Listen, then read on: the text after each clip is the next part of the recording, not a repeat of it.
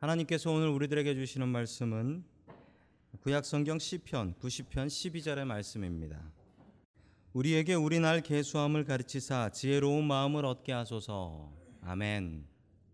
하나님께서 우리와 함께 하시며 말씀 주심을 감사드립니다. 아멘. 자, 우리 옆에 계신 분들과 인사 나누겠습니다. 반갑습니다. 인사해 주시죠. 예, 반갑습니다. 오늘 무척 더워질 거라고 하는데 아직까지 그렇게 더운 것 같지 않아서 참 감사합니다. 오늘 남은 날을 세어보는 지혜라는 제목을 가지고 하나님의 말씀을 증거하겠습니다. 어느 음식점 벽에 붙어있는 현수막인데 아주 재미있는 현수막이 있었습니다. 뭐냐면 성공한 인생이라는 제목의 현수막이었습니다. 무척 재밌었습니다. 저한테 10대 때 성공한 사람은 누구냐? 성공한 아버지를 뒀으면 성공. 맞습니까? 성공한 아버지가 있으면 성공이라는 거죠. 20대 때는 좋은 학교를 나와서 학벌이 좋으면 성공이랍니다. 30대 때는 좋은 직장을 다니면 성공. 40대 때는 회식하면서 2차를 쏠 수 있으면 성공이래요. 주머니가 든든하다는 거죠. 50대 때는 공부 잘하는 자녀가 있으면 성공이래요. 60대 때는 아직 돈 벌고 있으면 성공. 뒤로 갈수록 좀 이상해집니다. 70대 때 건강하면 성공. 80대 때 본처가 밥 차려주면 성공. 90대 때는 전화해주는 사람 있으면 성공. 마지막 100세는 조금 당황스럽습니다. 아침에 눈 뜨면 성공이래요. 여러분은 성공한 인생이십니까? 오늘 모세의 시편입니다. 모세의 시편에 나이 먹는 것 그리고 인생의 아쉬움을 이야기하고 있습니다. 여러분, 오늘 시편 말씀을 통하여 우리의 나이에 걸맞는 믿음 갖고 살아갈 수 있기를 주님의 이름으로 간절히 축원합니다. 아멘. 첫 번째, 하나님께서 우리들에게 주시는 말씀은 남은 날을 세어보라라는 말씀입니다. 남은 날을 세어보라. 시편을 가장 많이 쓴 사람은 누구일까요? 여러분이 잘 아시는 것처럼 다윗입니다. 다윗이 시편을 제일 많이 썼는데 얼마나 많이 썼으면 이걸 알 수 있을까요? 시편이 150편이 있습니다. 그 중에 다윗이 쓴 게 자그마치 74개예요. 74개. 거의 반을 썼어요. 그래서 야, 다윗의 시편이 많구나라는 걸 우리가 알 수 있습니다. 오늘 모세의 시편이 나오는데 딱 하나입니다. 모세가 쓴 건 딱 하나, 유일합니다. 자, 우리 다 함께 시편 90편 1절의 말씀을 같이 보겠습니다. 시작. 하나님의 사람 모세의 기도. 주여, 주는 대대에 우리의 거처가 되셨나이다. 아멘. 주님을 무엇으로 고백하냐면 주님은 우리의 대대에 거처가 되셨습니다 라고 이야기합니다. 모세가 120살까지 살았습니다. 모세가 언제쯤 이 시편을 썼을까요? 자, 아마도 그가 광야 생활했을 때 이 시편을 썼을 것이라고는 상상할 수 있습니다. 그런데 구약학자들이 이 시편이 언제 쓰여졌느냐, 언제 모세가 이런 마음을 먹었느냐를 가지고 연구했을 때 민수기 14장 34절의 말씀 우리 같이 봅니다. 시작. 너희가 그 땅을 그 날 수대로 하루를 1년으로 쳐서 너희는 40년 동안 너희의 죄의 짐을 져야 한다. 그제서야 너희는 내가 너희를 싫어하면 너희가 어떻게 되는지를 알게 될 것이다. 아멘. 이때가 모세가 이 시편 90편을 썼을 때라고 확신하고 있습니다. 왜냐하면 이때가 언제였냐면 이스라엘 백성들이 민수기 13장에서 보면 가나안 땅 가까이까지 갔어요. 가나안 땅까지 가까이 가서 그 가나안 땅 가까운 곳에서 가데스 바네아죠, 12명의 정탐꾼을 보냈습니다. 그 정탐꾼이 하나님을 무시하고 우리가 저기 가면 땅을 차지할 수 없습니다 라고 하자 이스라엘 백성들이 반란과 폭동을 일으켜서 우린 다시 이집트로 돌아갈 거요 라고 했을 때 하나님께서 진노하셨고 너희들을 이제 모두 다 죽일 것이다 라고 예언해 주셨습니다. 여러분, 하나님께서 우리의 영원한 거처가 되십니다. 저는 목사라서 이사를 많이 다녔습니다. 그래서 제가 결혼하고 나서 제일 오래 산 집은 지금 살고 있는 집입니다. 8년째 살고 있습니다. 목사라서 이사를 많이 다녔죠. 그런데 여러분, 제가 살고 있는 그 집이 제가 영원히 살 곳이냐? 그건 절대로 아닙니다. 여러분, 우리가 영원히 사는 곳은 여러분이 살고 있는 그 집이 영원히 살 곳은 아닙니다. 여러분, 우리가 영원히 살 곳은 모세가 이야기하는 하나님, 하나님께서 우리의 영원한 거처가 되신다는 것입니다. 여러분, 우리가 천국 가서 영생할 것입니다. 그러나 우리가 천국보다 더 중요한 곳이 있습니다. 그곳은 하나님과 함께하는 곳입니다. 우리가 천국 가려고 하는 이유도 거기에 하나님이 계시니까 가려는 거지요. 여러분, 우리가 이 땅에서도 천국을 누리고 살아갈 수 있습니다. 제가 참 즐겨 부르는 찬송인데, 주 예수와 동행하면 그 어디나 어디가 된다고요? 하늘나라. 주 예수와 동행하는 곳이 그 어디나 하늘나라입니다. 그래서 모세는 이렇게 고백합니다. 하나님께서 우리의 거처가 되십니다. 이집트 땅이 우리의 거처가 아니고, 지금 살고 있는 이 미국 땅이 우리의 땅이 아니고, 한국 땅이 내 조국이 아니고, 우리가 살아야 될 거처는, 영원한 거처는 누가 되신다고요? 하나님이 우리의 영원한 거처 되시는 줄로 믿으시기 바랍니다. 아멘.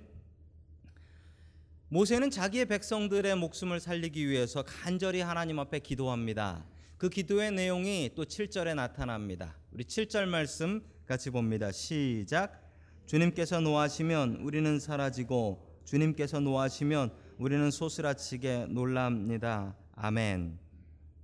앞으로 40년 동안 광야를 돌면서 내 백성들이 모두 다 광야에서 죽는다라는 것을 생각하면서 모세는 너무 마음이 아파, 이렇게 기도를 하고 있는 것입니다. 그러면서 10절과 같이 얘기하고 있습니다. 우리 10절을 봅니다. 시작. 우리의 연수가 70이요 강건하면 80이라도 그 연수의 자랑은 수고와 슬픔뿐이요 빠르게 지나가는 마치 알아가는 것과 같습니다. 아멘. 모세가 이 시편을 썼던 열쇠가 또 하나 나옵니다. 여기에 우리의 연수가 70이요 80이다 라고 이야기를 하는데, 모세가 민수기 13장을 썼을 때, 그 사건이 있었을 때 모세의 나이가 80살입니다. 그래서 우리의 연수가 70이요 강건하면 80, 본인이 80이거든요. 그러면서 우리의 인생이 날아가는 것 같다라고 이야기합니다. 그 미국 말로도 인생이, 세월이 빠르다라는 말이 있죠. 그걸 영어로 뭐라 그러냐면 time flies, 뒤에다가 like an arrow라고까지 붙여서 시간이 화살과 같이 날아간다라고 이야기를 하지요. 어떤 분이 이런 이야기를 했습니다. 세월이 얼마나 빨리 지나가느냐를 이야기하는데, 10대 때는 시속 10마일, 20대 때는 시속 20마일, 그래서 80대 때는 시속 80마일로 날아간다. 여러분, 이 말이 맞는 말이랍니다. 왜냐하면 어릴 때는요, 새로운 것을 배우는 게 많고 느끼는 게 많아서 그러면 시간이 느리게 간대요. 새로운 것을 많이 배우면은 늦게 간다는 거죠. 반대로 느끼는 것이 없고 배우는 것이 적으면은 세월은 무척 느리게 간다라고 느껴진답니다. 그래서 설교도 마찬가지래요. 똑같은 설교의 길이도 저 설교 무척 길다라고 느끼는 건, 별로 듣는 게 없고 느끼는 게 없으면 저 설교 길다 느끼고요. 듣고 배우는 게 많으면은 1시간을 듣고도 뭐 이렇게 짧어라고 한다라고 합니다. 여러분, 듣고 느끼고 배우는 게 많으면은 시간의 흐르는 속도가 달라진다라는 것이죠. 저희 큰아들이 작은아들한테 어느 날 이런 얘기를 했습니다. 참 좋은 때다라고 하더라고요. 참 좋은 때다. 자기는 고등학교 다니고 초등학교 다니는 동생을 보고 얼마나 좋아, 저렇게 뛰어놀면서도 A 받을 수 있고, 얼마나 저 때가 참 좋은 때라고 그 얘기를 하더라고요. 제가 그 큰아들을 보면서, 야, 네 때가 좋은 때다. 왜 네 때가 좋은 때야? 그래도 부모 밑에서 밥 얻어먹고 있는 게 좋은 때다. 어른 돼봐라, 좋은 거 별로 없다 라고 했습니다. 그랬더니 은퇴하신 목사님 한 분을 만났는데, 그분이 저한테 뭐라고 했냐면 참 좋은 때다 라고 하셨습니다. 저에게 그 젊음이 부럽다. 저는 그 은퇴하신 목사님께, 아니 목사님 어떻게 그렇게 목회 열심히 하시고 은퇴하셨어요 라고 부러워했는데, 그 목사님 말씀은 나이 들어봐, 늙어서 좋은 거 하나도 없다, 나는 젊어보고 늙어도 봤지만 젊은 게 좋다 라고 하셨는데, 그 얘기를 듣고 나니까 누가 제일 좋은 인생인지 저도 헷갈려졌습니다. 여러분, 인생에는 살아가면서 어려운 점들이 참 많이 있습니다. 어리다고 행복한 것 아니고, 나이 들었다고 행복한 것 아니고. 제가 지난주에 어떤 미국 노인 한 분을 만났는데 그분이 이런 얘기를 하셨어요. 나는 나이 들면은 오레곤 가서 살 거다. 더 나이 들면 오레곤 가서 살겠다는 거예요. 그래서 왜 오레곤 가서 사시려고 그럽니까? 라고 했더니 나이 들어서 몸 아프면 안락사 하려고. 캘리포니아에서는 안락사가 불법인데 오레곤에서는 합법이래요. 그래서 자기는 오레곤 가서 죽을 거라고. 이 얘기를 하시는 걸 들었는데 마음이 너무 아팠습니다. 왜냐하면 그 미국 노인분이 크리스찬이셨거든요. 여러분, 크리스찬은 자신의 목숨이 아닙니다.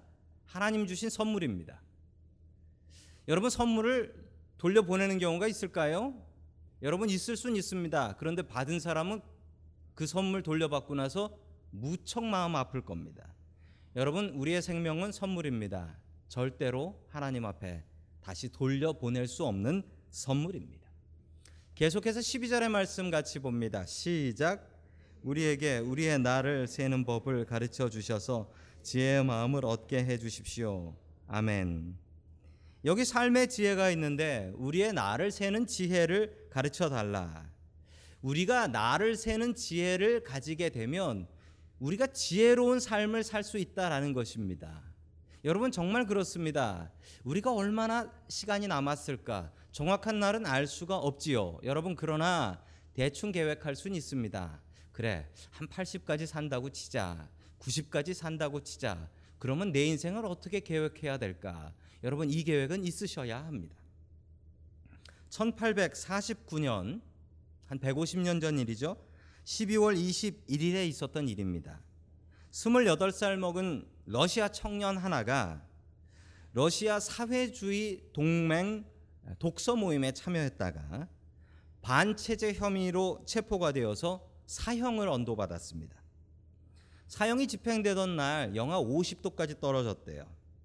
총살을 시키기 위해서 기둥에다가 묶어놨는데 영하 50도니까 뭐 총에 맞기 전에 얼어서 죽을 형편입니다. 사형 집행관이 그 청년에게 얘기했습니다. 최후로 5분을 주겠다. 5분 줄 테니까 이 5분 동안 내 자유 시간이다. 5분 뒤에 사형이다 라고 얘기했습니다. 이 청년이 2분 동안 뭘 했냐면 옆에 있는 자신의 친구들과 인사를 나눴습니다. 그래, 죽어서 천국 가서 만나자 라고 축복을 하고 2분 동안을 눈을 감고 자신의 인생을 어렸을 때부터 회상해 보았습니다. 그리고 일부는 눈을 떠서 하늘과 땅을 바라보며 참 아름답구나, 내가 이 세상을 다시 볼 수 없구나. 이제 총을 쏘는 시간이 되었습니다. 그런데 그 시간 바로 황제의 특사가 사형 중지라는 것을 외치며 달려왔습니다. 그리고 이 사형은 취소되었고 4년 동안 시베리아에 유배를 보내는 것으로 형이 바뀌었다라고 이야기했습니다. 이 사람은 그날 자신의 날을 세는 방법을 배웠습니다. 그리고 지혜를 얻었습니다.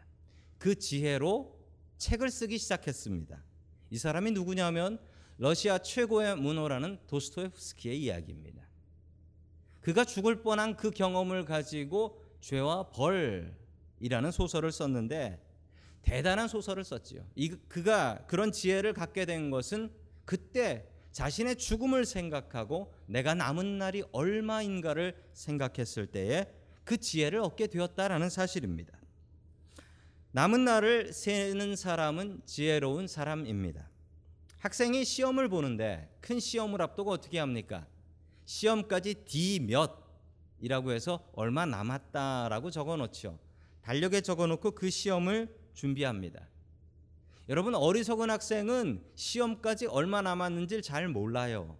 그런데 지혜로운 사람은 경험이신가 보죠. 지혜로운 사람은 시험까지 얼마 남았는지 정확히 계산을 하고 계획을 하고 공부를 합니다. 여러분, 어리석은 사람은 자신이 영원히 죽지 않을 것 같이 자기 죽을 날을 세지 않습니다. 지혜로운 사람은 자기 죽을 날이 얼마인지 생각하며 그 죽을 날을 준비하며 계획하고 내가 하나님 앞에 서서 심판받아야 될 텐데 그 심판의 날이 칭찬의 날이 되기 위해서 애쓰고 수고합니다. 여러분, 지혜로운 사람은 자신의 남은 날을 헤아리는 사람입니다. 우리의 남은 날을 계수하는 지혜가 있기를 주님의 이름으로 간절히 축원합니다. 아멘. 두 번째, 하나님께서 우리들에게 주시는 말씀은 하나님만이 희망입니다 라는 말씀입니다. 하나님만이 희망입니다. 모세와 광야의 백성들은 남은 날을 셀 수가 있었지요. 물론 그 다음날 죽을 수도 있지만 최대한 얼마를 살 수는 있다는 것을 알 수 있죠. 40년, 최대 40년까지 살 수 있다는 것을 알 수가 있었습니다. 여러분, 여호수아와 갈렙을 제외한 그 누구도 가나안 땅에 들어갈 수 없었고 모두 광야에서 죽을 사람들입니다. 여러분, 이 사람들을 데리고 광야를 데리고 가는 모세가 얼마나 괴로웠을까요? 여러분, 죽을 사람입니다. 죽을 사람의 말을 듣겠습니까? 2판 4판이라고 하지요. 이래도 죽고 저래도 죽는데 광야에서 죽을 게 뻔한데 모세의 말을 듣고 따라올 리가 있겠습니까? 죽으려고 작정한 사람들인데. 여러분, 이 여행은 죽음을 향해서 가는 여행입니다. 다 죽어 넘어져야지 끝이 나는 여행이에요. 40년 동안 다 죽어야 돼요. 여러분, 이 여행, 여러분 어쩌면 우리가 가는 이 인생이라는 여행이 이런 여행이 아니겠습니까? 이 여행의 끝에는 죽음이 기다리고 있습니다. 우리 다 죽어요. 죽음이 우리를 기다리고 있어요. 우리의 인생은 죽음으로 완성되는 것입니다. 2차 세계대전에 참전했던 독일 병사의 이야기입니다. 화면에 보시면 화살표에 있는 저 청년이 독일 청년인데 18살짜리예요. 18살짜리. 학도병으로 징집이 돼서 끌려갔습니다. 독일 함부르크에 있는 독일 공군 대공포 부대에 배치가 되어서 지금 저 앞에 있는 게 대공포입니다. 대공포 교육을 받고 있는 사진이 찍힌 것이죠.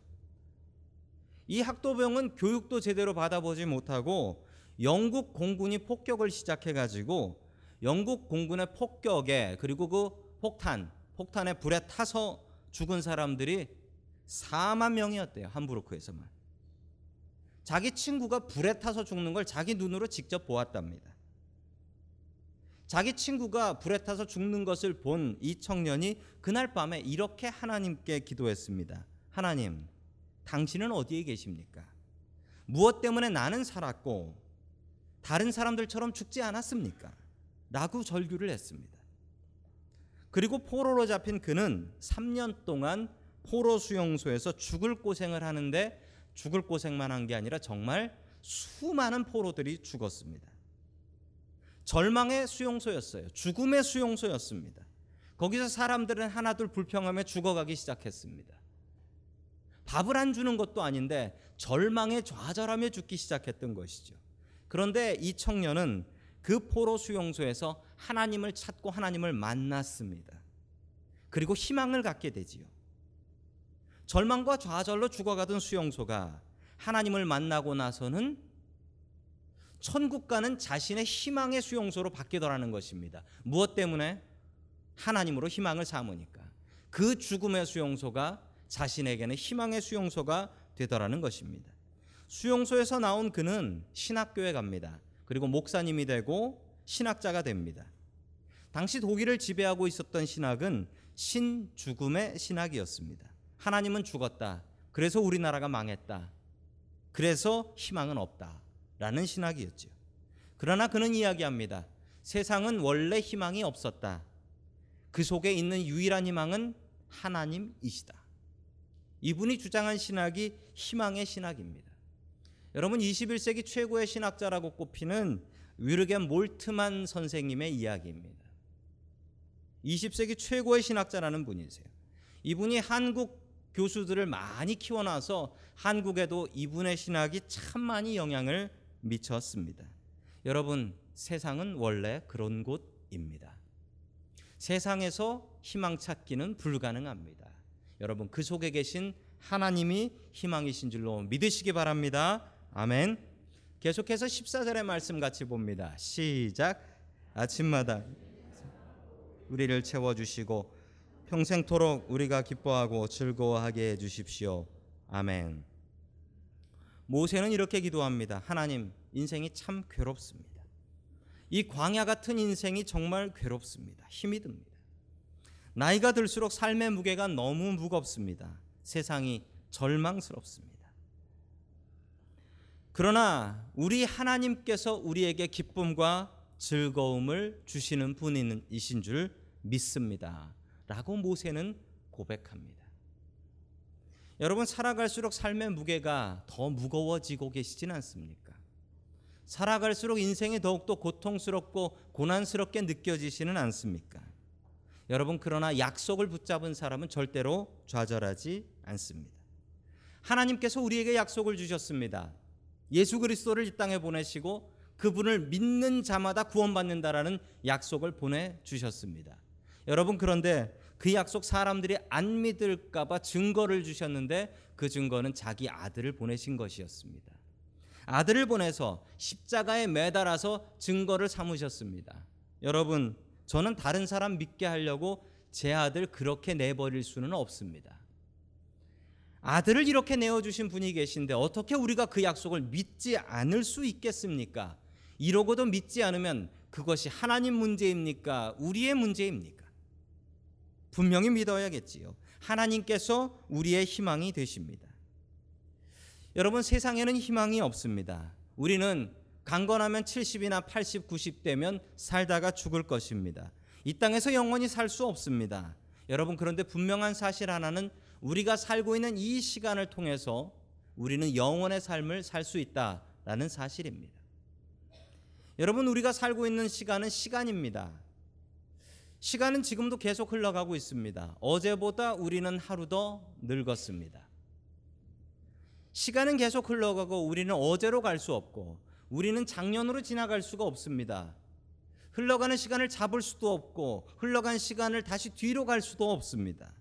여러분, 우리는 시간 속에 살면서 시간 속에서 늙어가고 있습니다. 여러분, 하나님께서 살아가시는 곳은 시간이 아니라 영원입니다. 그분은 어제를 오늘같이 여기시고 내일을 오늘같이 사실 수 있는 분이십니다.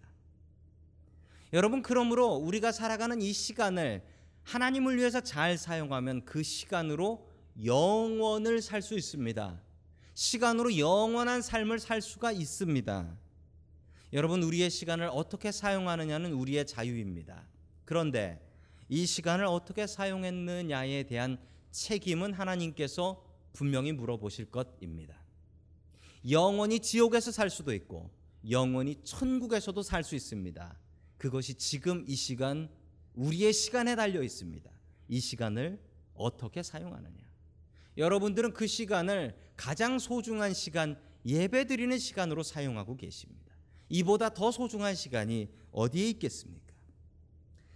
모세는 인생을 자기가 원하지 않았지만 3등분해서 살았습니다. 나이 40까지는 궁전에서 이집트 왕자로 살았고요. 나이 80까지는 미디안 광야에서 열심히 일만 하며 살았습니다. 나이 120까지는 하나님의 종으로서 광야에서 살았습니다. 트리플 30 무브먼트라는 운동이 있습니다. 어떤 운동이냐면 크리스찬들의 운동인데 나이 30까지는 열심히 공부하고 나이 60까지는 열심히 일하고 나이 90까지는 하나님을 위해서 내가 진 것 다 쓰고 살다가 죽자. 이런 운동이에요. 여러분, 시험에서 제일 중요한 때가 언제입니까? 시험에서 제일 중요한 때는 시험 바로 보기 전날이에요. 시험이 다가올수록 더 열심히 해야죠. 여러분, 그게 맞지요?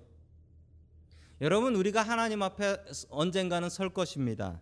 언제 최고로 열심히 하면서 살아야 될까요? 시험 보기 전날이지요? 시험 보기 전날입니다. 그래서 저런 인생을 살아가시는 분들이 계신 거예요. 내 인생 마지막 남았을 때 주님을 위해서 가장 최선을 다하며 살다가 하나님 앞에 서겠다. 그래야지 시험 잘 보지요. 그래야지 떳떳하지요. 그렇게 사셨던 분 한 분을 제가 알고 있습니다. 한국에서 큰 백화점 사장님을 하셨던 분입니다. 제가 영락교회에 있을 때 이분이 교회 사무장으로 계셨습니다. 이분이 나이 60에 그 백화점 사장님에서 은퇴를 하셨습니다. 그리고서 교회 사무장으로 취직을 하셨어요. 나이 60에 교회 사무장으로 취직을 했으니 제가 생각하기에 야 저거 참 괜찮은 삶이다 라고 생각을 했습니다. 왜냐하면 나이 60에 저렇게 취직할 데가 어딨어 라고 생각을 했는데 제 생각이 틀렸습니다. 그분은 이런 다짐을 하셨던 것이죠. 이제 60부터 나머지의 삶은 하나님을 위해서 드리겠다라고 해서 교회 사무장으로 매일 출근해서 일을 하시는데 교회에서 한 푼도 받지 않고 교회에 봉사하시는 삶을 사셨던 것입니다. 지금도 잊혀지지 않는 장면이 있습니다. 그분은 새벽기도를 나오셔서 새벽기도를 교회에 제일 먼저 출근을 하셨고, 그리고 교회에 저녁 늦게까지 행사들이 참 많았는데 그 행사 다 마치고 나면 문 잠그고 그리고 집에 가셨습니다. 어느 겨울날이었는데 폭설이 내렸습니다. 폭설이 내려서 제가 있었던 그 교회 언덕도 많고 계단도 많았는데 새벽기도를 마치고 이 장로님이 삽을 들고서 교회 마당에서 눈을 치우기 시작하셨습니다. 혼자. 그러자 교회 경비가 그것을 보고 나서 무전을 쳤습니다.